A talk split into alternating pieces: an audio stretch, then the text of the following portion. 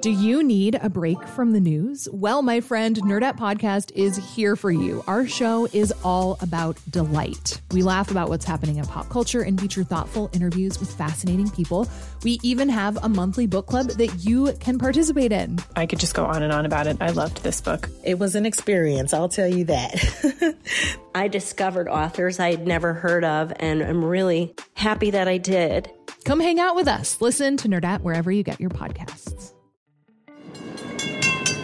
When were the what schools? Uh, Who decides what the next? Where's that story? Why they keep the loop? What is this?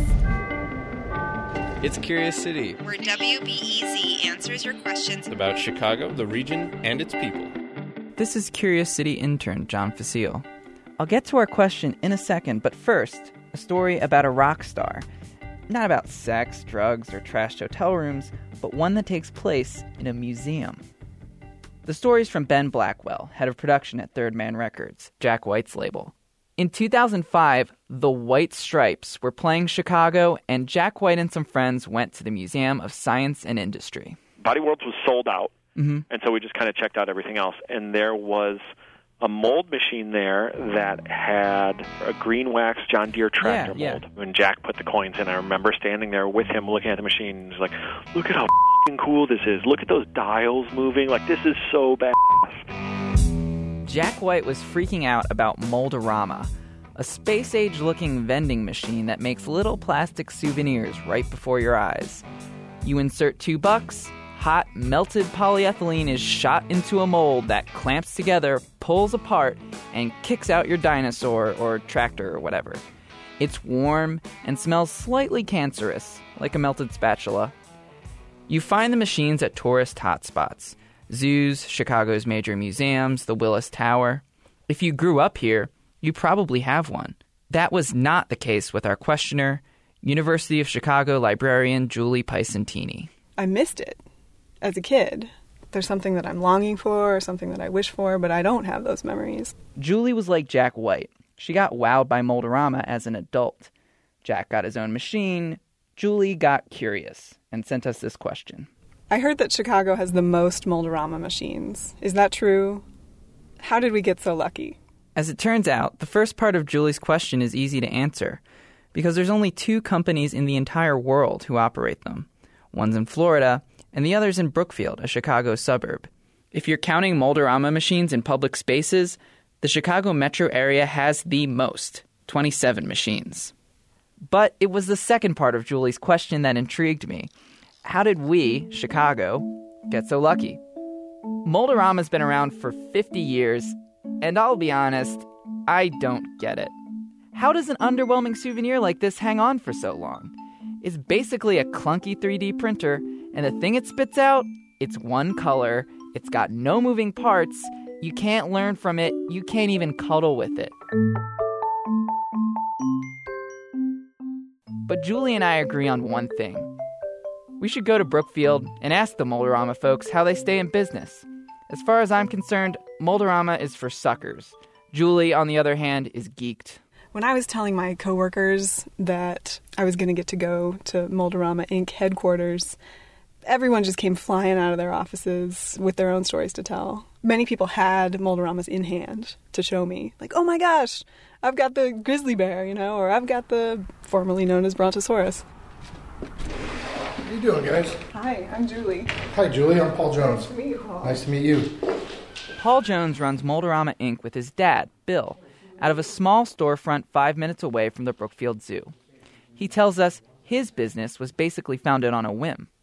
The machines themselves had been invented in the late 50s and had a short heyday in the 60s, but by 1971, they were down to a few small time operators.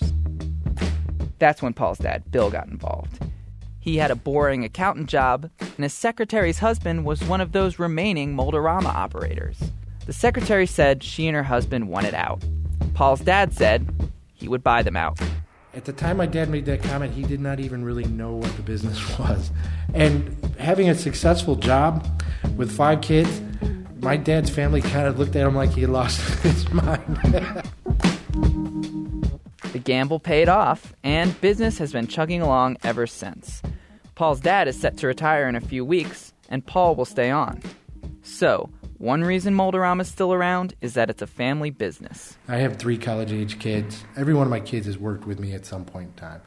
And I always made sure that they got to experience what got me into this company, and that was hanging out with dad. Still, Paul says there is more to Mold-A-Rama than family. He takes Julie and me to his secret laboratory, which is actually just a small warehouse crowded with about a dozen machines and molds in various states of disrepair.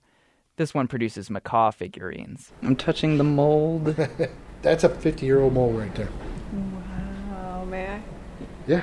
And this is the key to the Mold-A-Rama trade, the reason why it's stuck around for decades. The original machines were so well built that Paul doesn't need to manufacture new ones. All he has to do is clean and repair a limited supply of old machines. Every Mold-A-Rama machine you can see in Chicago or Florida or in Jack White's record store is at least a half century old. You know, in today's world, vending machines are meant to last three to four years, and then they take them out, junk them, make new ones, and uh, I think they would laugh if you told. Them, I want you to make me a machine that's going to last fifty years. It's just not going to happen. So there you have it. Julie's satisfied. She's got the secret sauce behind Chicago Mold-A-Rama. But can it last? For me, I gotta see a Mold-A-Rama in action, in its natural habitat. So Paul and I go to the Brookfield Zoo's reptile house, where I step up to one of his contraptions. Let's rock and roll. Okay, I'll say it. Mold-A-Rama is a unique product, and seeing it made right in front of you is pretty neat. But it's unbelievable that Paul is putting his kids through college by maintaining this arcane fleet of machines, when your average gift shop has much cooler stuff. To keep up, he's gotta keep selling plastic figurines at $2 a pop. But according to Paul, sales are better than ever. Paul Jones may not have a master marketing plan for Mold-A-Rama, but he does have a theory about its staying power. The Mold-A-Rama machine is America 20 years ago, maybe 30 years ago, where we were all about manufacturing. You know, it just brings people back to a, probably a simpler time.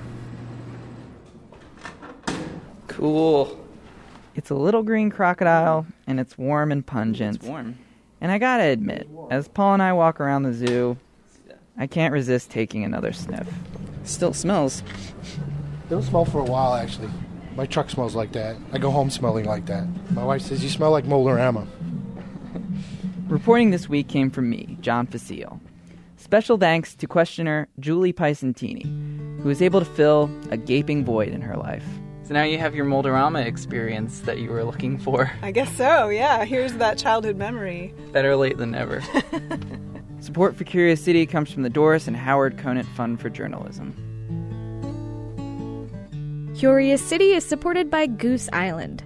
Since 1988, Goose Island has been following their curiosity and have been committed to brewing beers for Chicago that are celebrated worldwide by beer critics and beer lovers alike. More at gooseisland.com. We don't need to be the only beer you drink, we just want to be the best you drink. Next time on WBEZ's Curious City. The CTA is Chicago's circulatory system. For less than three bucks, you can get almost anywhere. But what if they made the price of a bus fare equal to the cost? That's unacceptable. No, that, that would be beyond a breaking point for me. So, what would you do? Move. The real cost of public transit. That's next time on WBEZ's Curious City.